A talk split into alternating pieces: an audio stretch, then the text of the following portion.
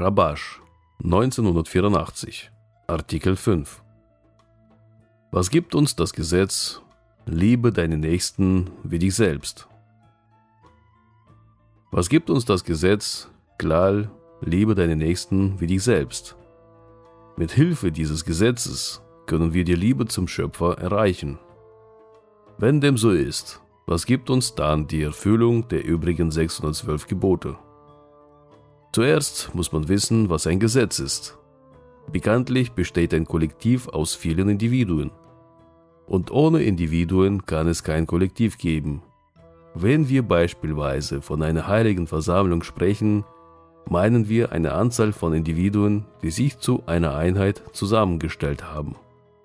Danach werden ein Anführer und andere auserkoren.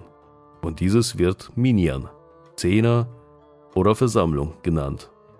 Wenn zumindest zehn Männer versammelt sind, ist es möglich, Kedusha während des Gebets zu rezitieren.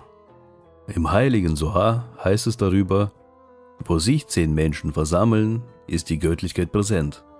Das bedeutet, dass es dort, wo sich zehn Menschen versammeln, Platz für die Offenbarung der göttlichen Anwesenheit Shechina gibt. Es folgt daher, dass das Gesetz Liebe deine Nächsten wie dich selbst auf den übrigen 612 Geboten aufbaut. Wenn wir alle 612 Gebote erfüllen, können wir dem Gesetz Liebe deine Nächsten folgen. Folglich geben uns also alle einzelnen Elemente die Möglichkeit, zu dieser Gesamtheit zu gelangen. Und sobald wir die Gesamtheit haben, werden wir zur Liebe zum Schöpfer gelangen. Wie geschrieben steht, meine Seele sehnt sich nach ihm. Ein Mensch kann doch jedoch nicht alle 612 Gebote allein einhalten. So zum Beispiel die Auslösung des Erstgeborenen. Wenn zuerst eine Tochter geboren wurde, dann kann man dieses Gebot der Auslösung nicht erfüllen.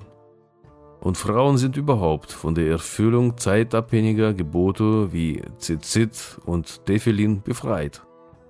Da jedoch ganz Israel füreinander verantwortlich ist, folgt, dass durch das Kollektiv alle Gebote erfüllt werden.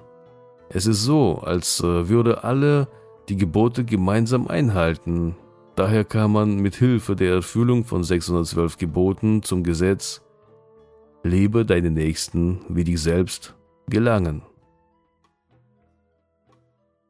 Das Wort Klal bedeutet auf Hebräisch sowohl Regel, Gesetz als auch Kollektiv und Gesamtheit.